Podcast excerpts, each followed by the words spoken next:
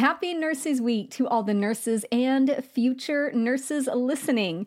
To celebrate, I'm having a 20% off sale on Study Sesh.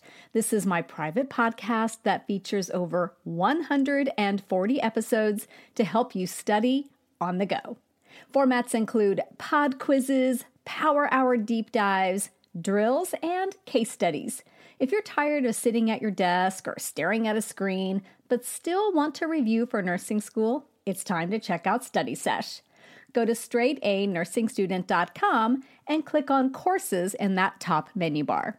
That's straightanursingstudent.com and click on courses in the menu bar. See you there.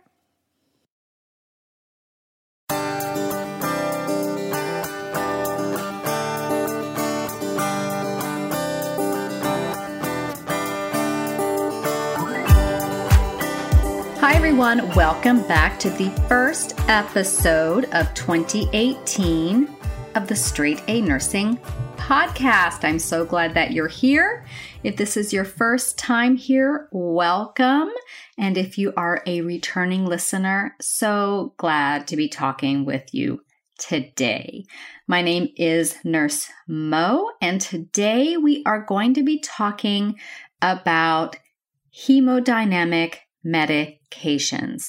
So, this podcast is essentially going to be most valuable to you when you are in your advanced med surg course and your critical care clinical rotations.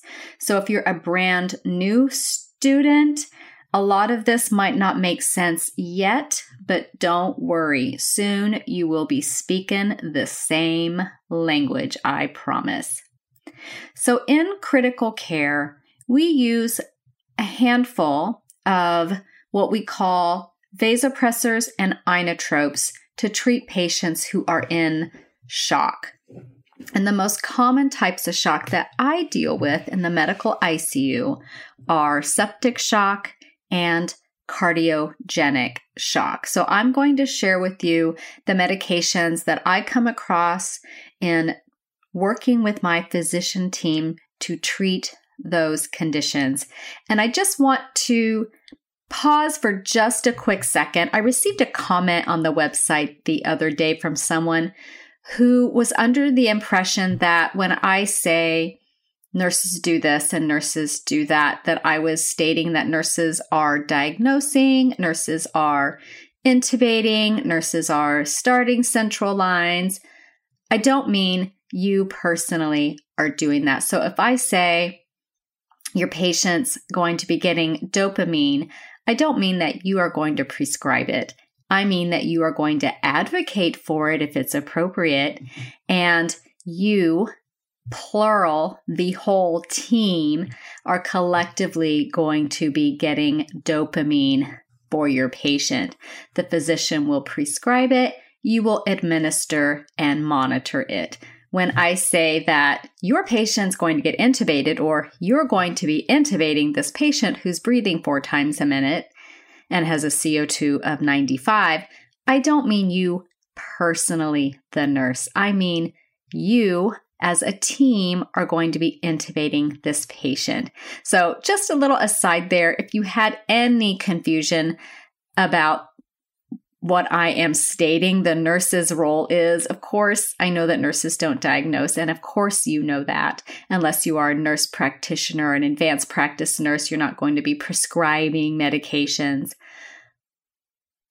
So just take that in from the context with which I intend it. It's a whole team. You are going to advocate for things and you are going to perform the follow up and the monitoring and the assessment and all of those things that come with taking care of patients. And then when we're talking about diagnosing, this was something in nursing school that really annoyed me actually because I know there's nursing diagnoses and there's medical diagnoses and then nursing diagnoses.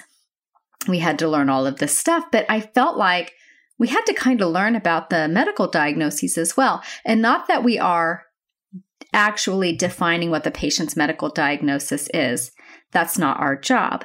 But if you see that your patient comes in with a cough, with a fever, with muscle and joint pains, overall body aches, and it's January, it's really helpful for you to know that they likely have the flu because it's flu season and they've got some signs of flu so that you can immediately advocate for your patient and approach the medical team, approach the MD and say, Hey, I'm seeing X, Y, and Z with patient Bob over in room six.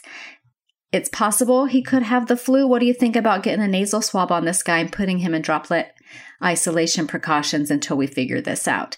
That's the extent to which I'm talking about. You need to know your medical diagnoses so that you can kind of anticipate where your patient's treatment plan is going so that you can be a, a part of the medical team's decisions with what happens with this patient and not just reacting to orders. It's part of your role as an advocate to know as much about what could be happening to your patient and what is happening with your patient.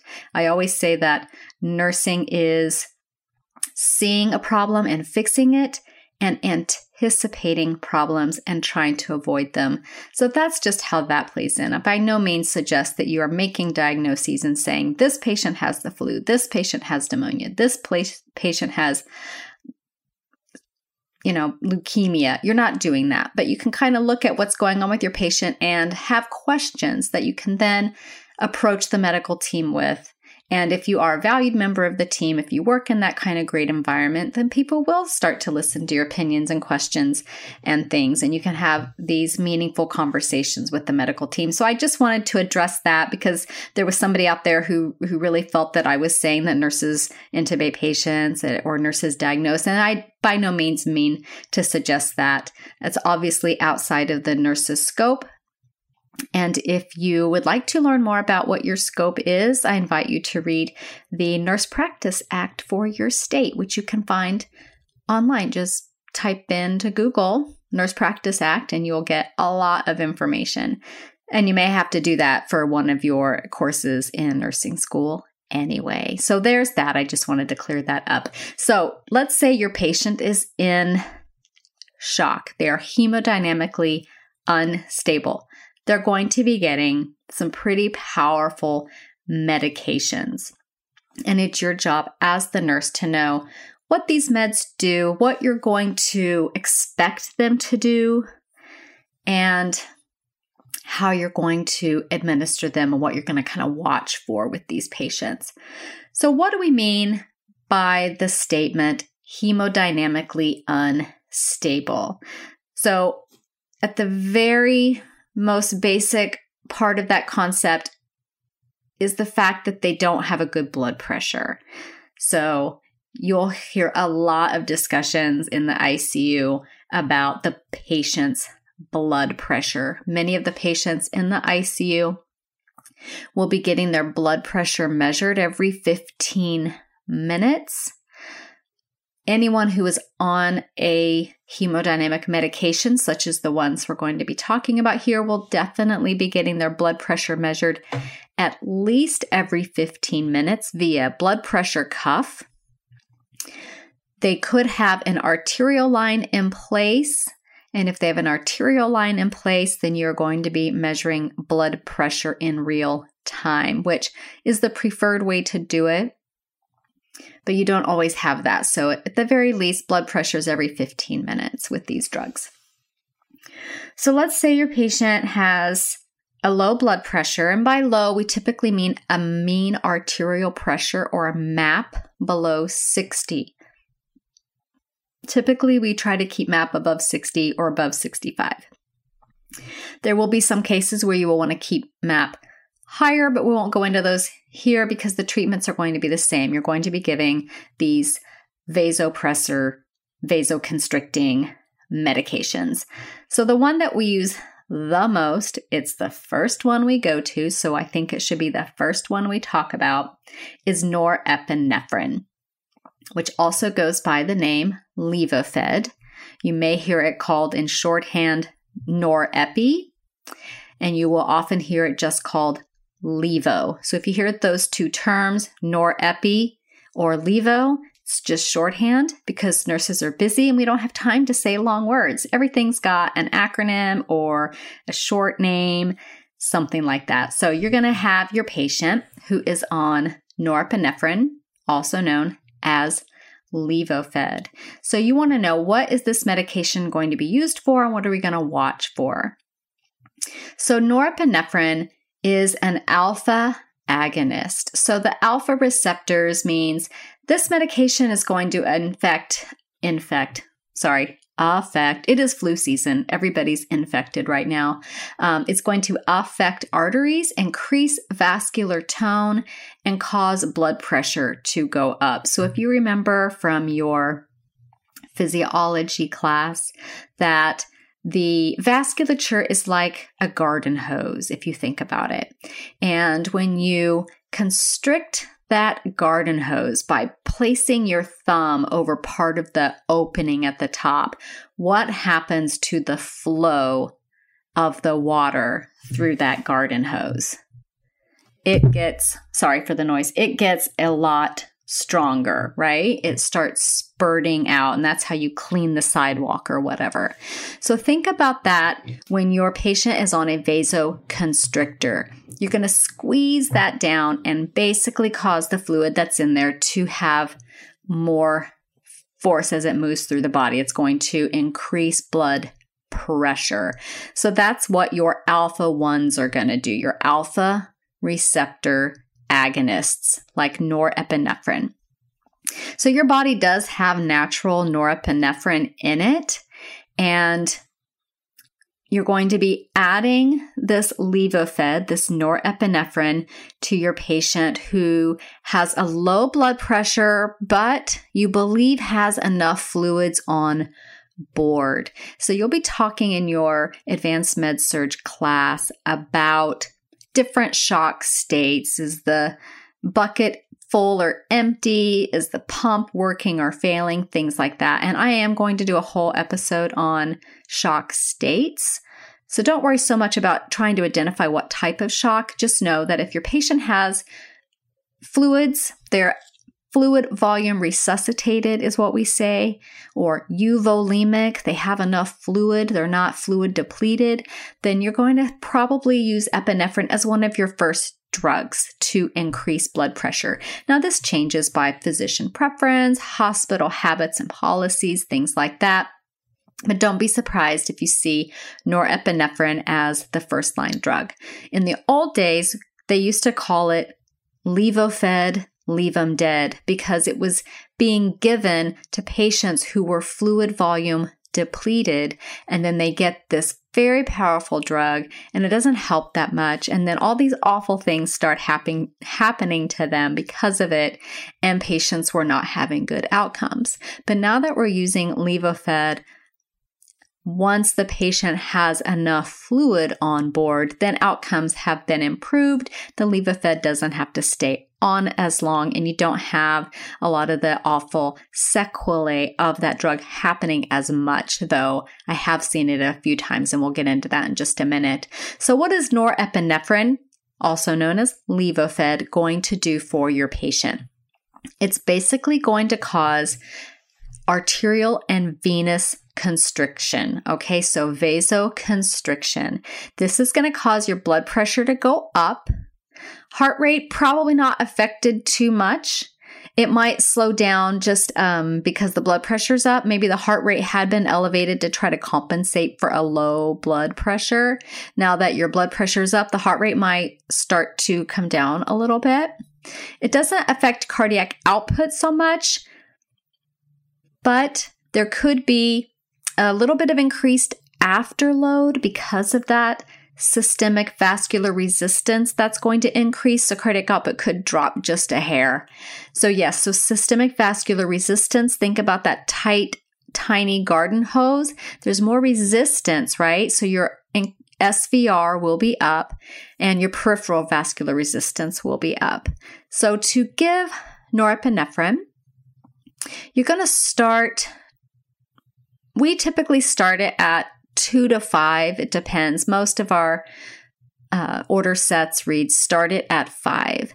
And then you will see pretty wide ranging dosing parameters like one pharmacy text I use says 2 to 10 micrograms per minute.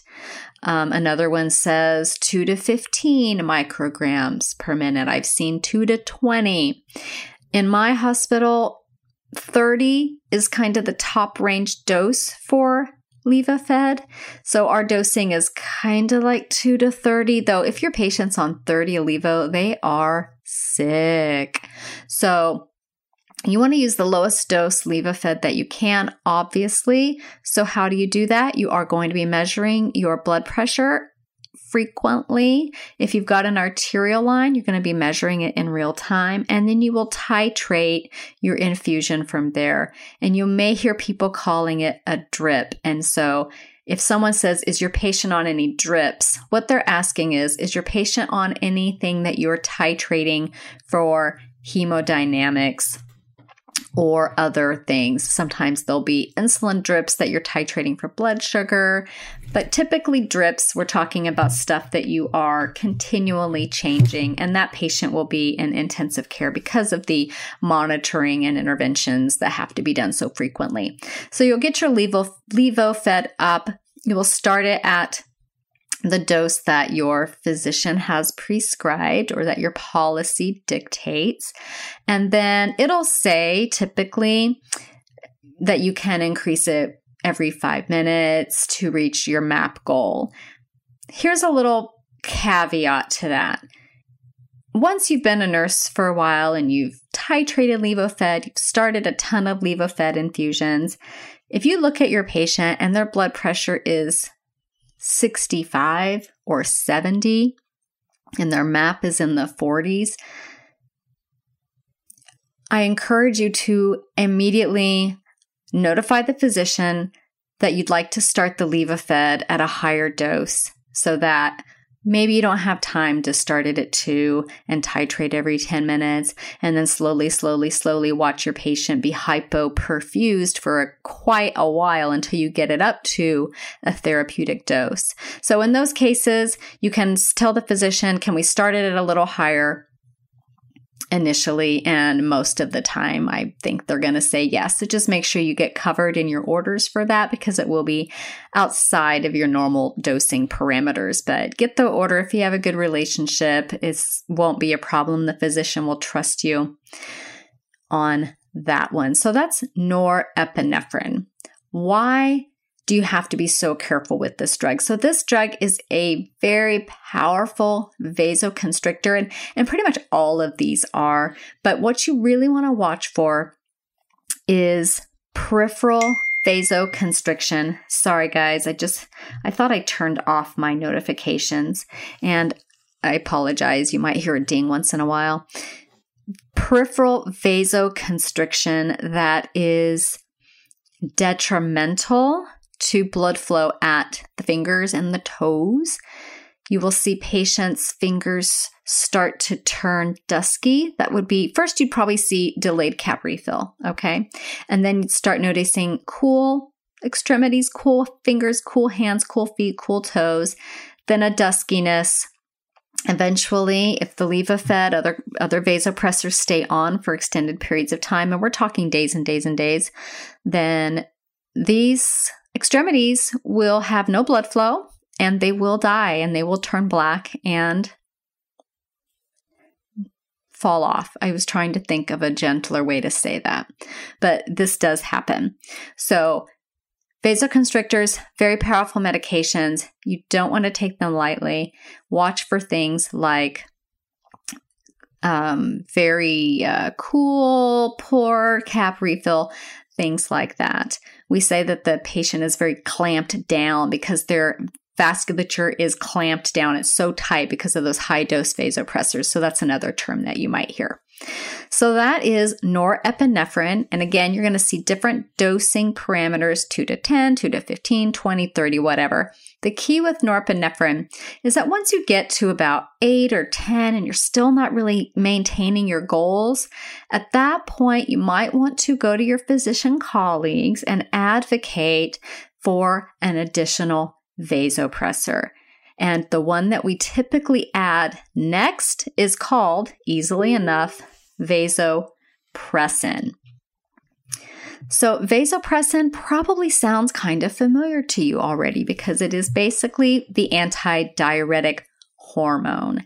So, this is going to be used to cause some smooth muscle constriction. Okay. It's going to have less constriction at the coronary and the renal beds. So the kidneys won't take such a hit from being on vasopressin as they will uh, if you were on levo by itself at a high dose. And it can enhance platelet aggregation and septic shock. So we'll go into more about why that's important in septic shock when we talk about sepsis. But if you're interested in sepsis, I think there are several resources on the website. If you do a little search in the search bar for sepsis, you will be greatly rewarded. So, vasopressin, when we add it, that is not typically titrated. The physician will write an order for dosing to be at 0.03 units per minute or 0.04 units per minute. And it really is, from my understanding, physician preference. There have been some studies done on which is more effective. Obviously, you want to use the lowest dose you possibly can. So don't be surprised if you see 0.03 sometimes and 0.04 sometimes. Vasopressin is going to increase your patient's blood pressure, their mean arterial pressure, of course.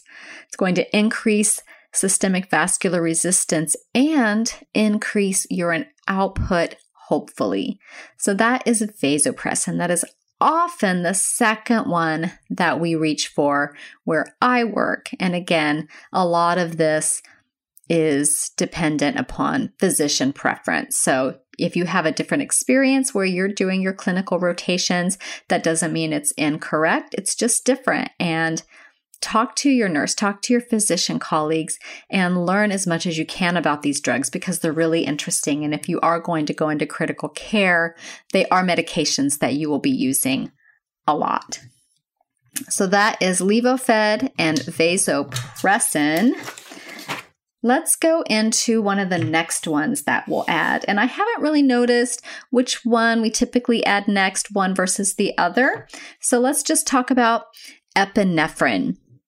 So I'm sure you've heard of epinephrine before. It's another one of those things in your body. It's an endogenous catecholamine. This one's going to be a beta and alpha agonist. So we talked about the alpha agonists affecting the arteries, increasing vascular tone, increasing blood pressure. What about the betas? So this is going to have some heart stimulation. Your heart rate will go up with beta agonist drugs. It can increase contractility, but with that comes a price. It also increases the chance for arrhythmias. So when your patient is on any kind of beta agonist, watch for ectopy, PVCs, things like that. You hopefully won't see lethal rhythms with it. You might see runs of V-tach here and there, but hopefully nothing that is going to harm your patient. If you get concerned, again, advocate for your patient, let the physician team know what's going on, and changes may need to be made. But let's say you're adding epinephrine. What are you going to be watching for? So, this one is powerful. You will see almost an immediate reaction. It's typically never a first drug that you would reach for because it is so, so, so potent. It's going to increase the contractility. With that, the oxygen demands of the heart are going to go up. So, your patient's probably on oxygen already because they are so sick, but anticipate maybe having to increase the oxygen. Talk with your respiratory therapist and make sure they know that your patient is going on this drug so that they can also be aware and keep an eye on the patient's oxygen needs. Heart rate will increase with epinephrine. So, if your patients had low heart rate and that's part of their problem, then this can help. Mean arterial pressure is going to increase. Your cardiac output should increase. Again, systemic vascular resistance and peripheral vascular resistance will increase. Again, it will cause arrhythmias, not all the time, but sometimes. Keep a close eye. And the dosing for epinephrine is typically one to four micrograms per minute. Okay, when you think about how tiny a microgram is, it helps you understand how potent this medication is. So we've gone over norepinephrine, also known as levophed. We've talked about vasopressin and then just now epinephrine. Another one that you will reach for is neosynephrine, also called phenylephrine. So sometimes we'll just shorten this to neo because who has time to say neosynephrine all the time? This is another alpha agonist. It is powerful. Because it is so powerful, we don't often use it as a first line, but I have heard of some places doing that. So we're going to use neosynephrine when we don't want any beta stimulation. So if the heart rate's already high, neosynephrine might be good because it typically should not increase the heart rate with it.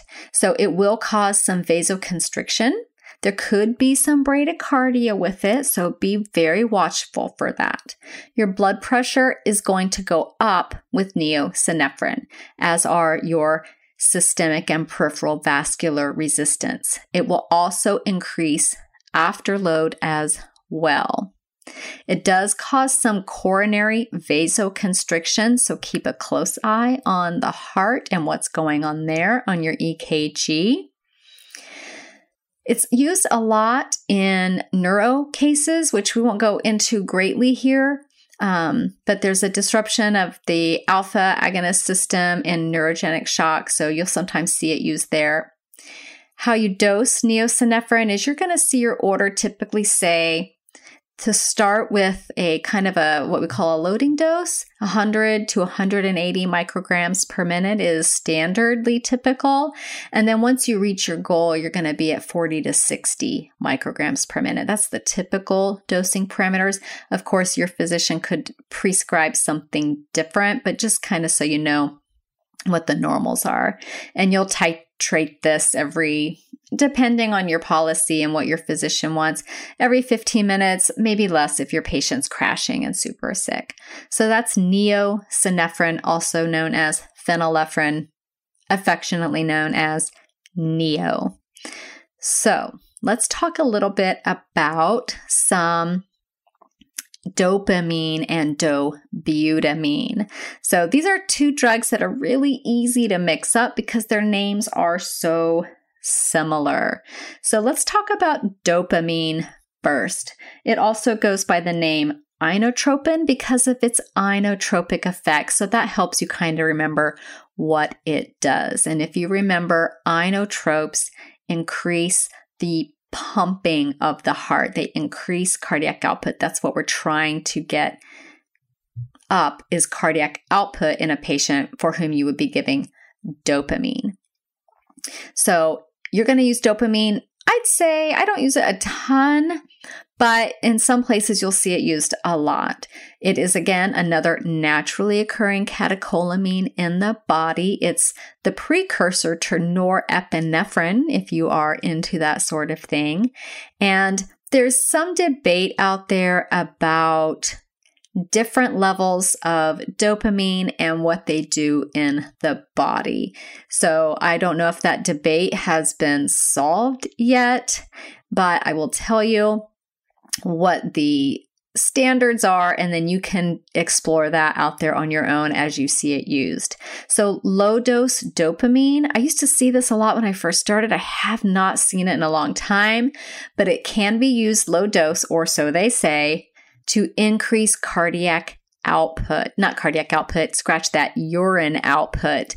Low dose dopamine is sometimes used to increase urine output.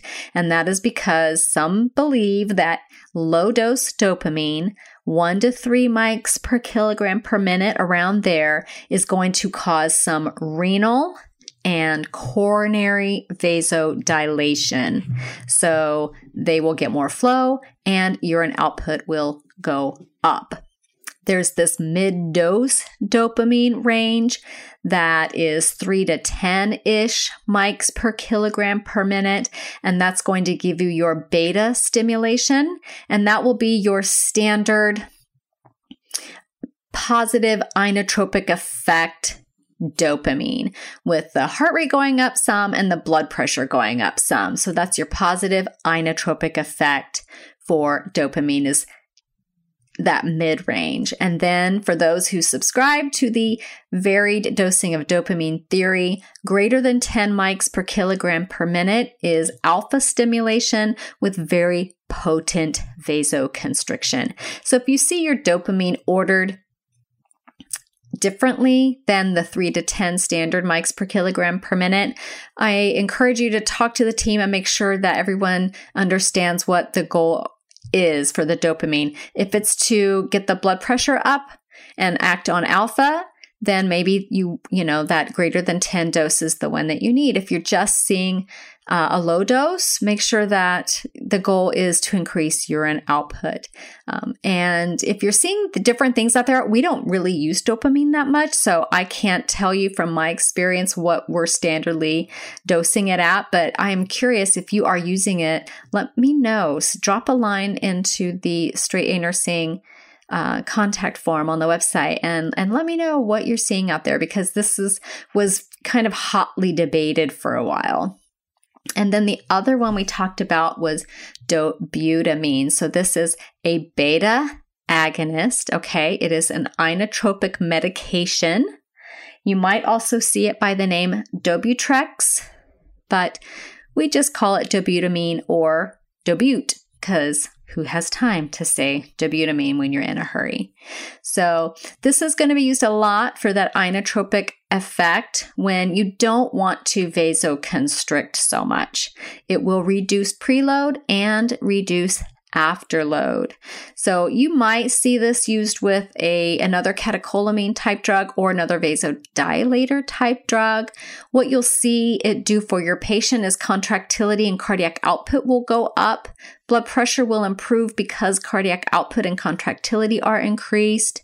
It will increase the oxygen demands on the heart, so please be aware of that. And there could be some heart rate increase with that. You want to be really careful when you start dobutamine. Watch that heart rate because some people are very sensitive. And if the heart rate jumps too much, please let your physician team know that the heart rate went up substantially. They may not want to keep using dobutamine for that reason. I like to start low and titrate very conservatively, staying in the room, watching the heart rate, watching the patient the whole time. And then I don't leave the room until I get to my goal and what I feel is a safe place for the patient. So, your dosing for this typically is 2.5 to 20 mics per kilogram per minute. That is a huge range. So you're going to be starting at some policies say start. Ours typically will say start at five and go from there. I recently had a patient who was already kind of mildly tachycardic. So I actually started at the 2.5 and gave it a little bit before I felt safe to go up to the five. And that's fine. Just make sure that you write a little note and, um, so that you're kind of explaining why you did it that way. As long as you've got patient safety in mind, then we're good. And she was on a uh, vasopressor at the same time. So I never, it wasn't like she was crashing and I had to start it. She already had a good blood pressure, but we felt that dobutamine would be better for her because she needed more of an inotropic effect. So I started low because she already had a good blood pressure, and then I kind of titrated the levophed and the vasopressin down while I amped the dobutamine up. And let me just be clear I didn't titrate the vasopressin. Vasopressin is on or off typically some places I have seen a titration order. So I didn't mean to say that I titrated the vasopressin down. I got the vasopressin off and titrated the levophed down. That's typically how you do that. So that is dobutamine, a beta agonist. And to review real quick, beta agonists are going to cause some heart stimulation. Heart rate will go up, contractility will go up. Watch for arrhythmias.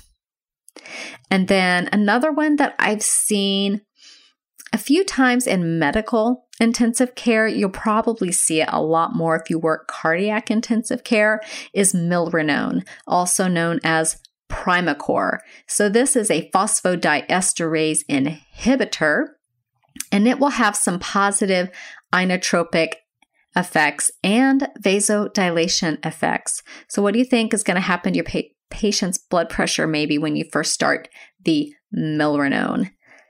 The blood pressure could go down until the full effects on the contractility and the inotropic effects are in place. So, I had a patient who was in severe cardiogenic shock, heart failure. And I had never given milrinone before because I work medical ICU and patients like this typically go to cardiac ICU. So the cardiologist ordered milrinone and I had never given it before. So the very first thing that I did was look it up, learn as much about it as I could really fast. And then at that time, we had these older IV pumps, so you had to do all your math by hand. And so I think I did the math on this thing about five times. And because I was really nervous about giving it and I wanted to make sure that I did it right. And then I went to another nurse and said, Could you please do the math on this so that I can make sure I did it right? And she did the math on it and we got the med up.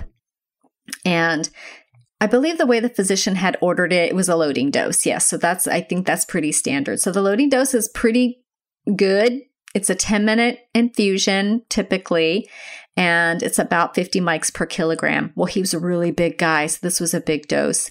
And his blood pressure was dropping, dropping, dropping. And I called the cardiologist to tell her about five minutes into the infusion what I was seeing. And she said, just keep doing it, finish the loading dose. So I finished the loading dose and then we went to the maintenance dose. And blood pressure wasn't as much of an issue then, but it was a little scary for me, especially giving a drug that I didn't understand. And I did not hesitate to call that cardiologist back and tell her what I was seeing with the patient. She wasn't too excited about getting another phone call from me, but that's not my problem. My problem is the patient, making sure that I've done what I need to do to take good care of him. So again, milrinone, also known as Primacor, has got some inotropic and vasodilation properties. That's what you're going to see happen in your patient. And we could go into the whole thing of how it works, but this is not a pharmacokinetics podcast, but it's very interesting. What you'll see is increased cardiac output and decreased systemic vascular resistance. So, again, that loading dose, typically 50 mics per kilogram over 10 minutes, is what you might see ordered. And then the maintenance dose is around the range of 0.375 to 0.75 micrograms per kilogram per minute. So, as you can see, the loading dose is quite substantially larger than the maintenance dose for milrinone. So, oftentimes you'll have patients that are on multiple pressors. And when we say patients on multiple pressors, it usually means that they are on Levophed, vasopressin, neo, epinephrine, combination of those, maybe also with some dopamine or something mixed in there, dobutamine, but typically it's the vasoconstrictors, and they'll be on several of those if they are really, really, really, really sick. So you'll be very busy taking those constant blood pressures. If they're on that many pressors, advocate for an art line, please. You will better serve your patient by being able to watch their blood pressure in real time. And you will be constantly titrating those up and down and all around to try to get the best outcome for your patient. So, that is just a very quick introduction to some of the medications that you will be seeing in your advanced med surg clinical rotations and talking about in class. So, I hope that helped. I hope some of those sounded familiar, like maybe you've already seen them or heard the names at least a little bit. And next week on the podcast, or not next week, but the next podcast, we're doing them every two weeks now. And then the blog post is the alternating week. I believe we will be talking to a friend of mine named Eve, who is so amazing, you guys. So if you are into Twitter, then I invite you to follow her Twitter.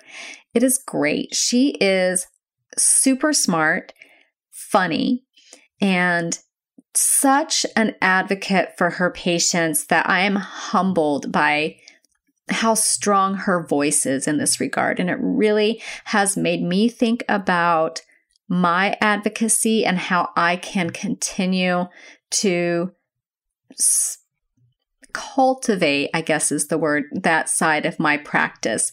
As nurses, we are all advocates. And it's important to just keep that at very, very top of mind as you're taking care of your patients.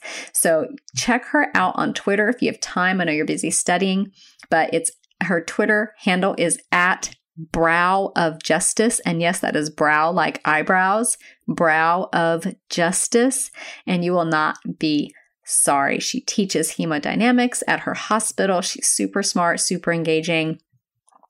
And we will be talking with her on the next episode, provided I recorded it correctly and could figure out all my technical issues. And the topic we will be discussing is advocacy and how you can start being an advocate as a nursing student and cultivate that part of your practice as you continue on on your journey of being a nurse. So for a lot of you, this is the start of the semester.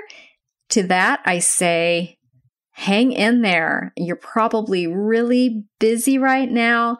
If you're finding yourself in a time crunch and you're not having time to give as much attention to your lecture notes as you would like, I invite you to visit the Straight A Nursing Student podcast, not podcast, sorry, Straight A Nursing Student website at www.straightanursingstudent.com and check out all of the notes and study guides that we offer there for nursing students.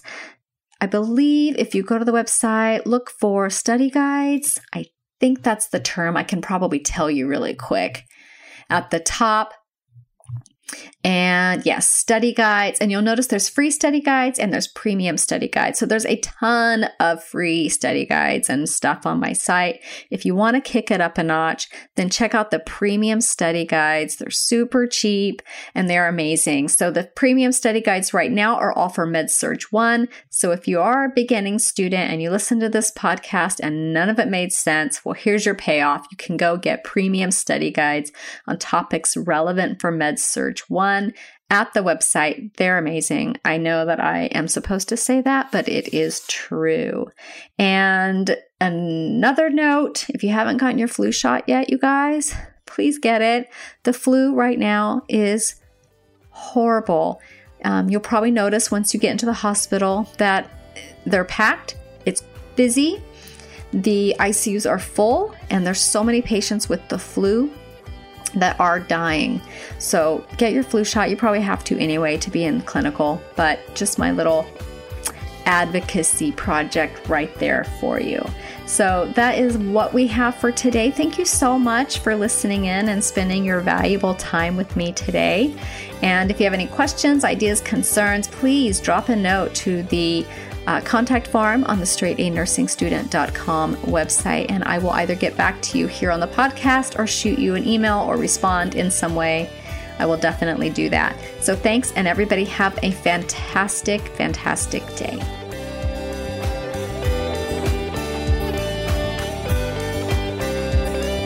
This podcast is brought to you by straightanursingstudent.com. Copyright Mo Media.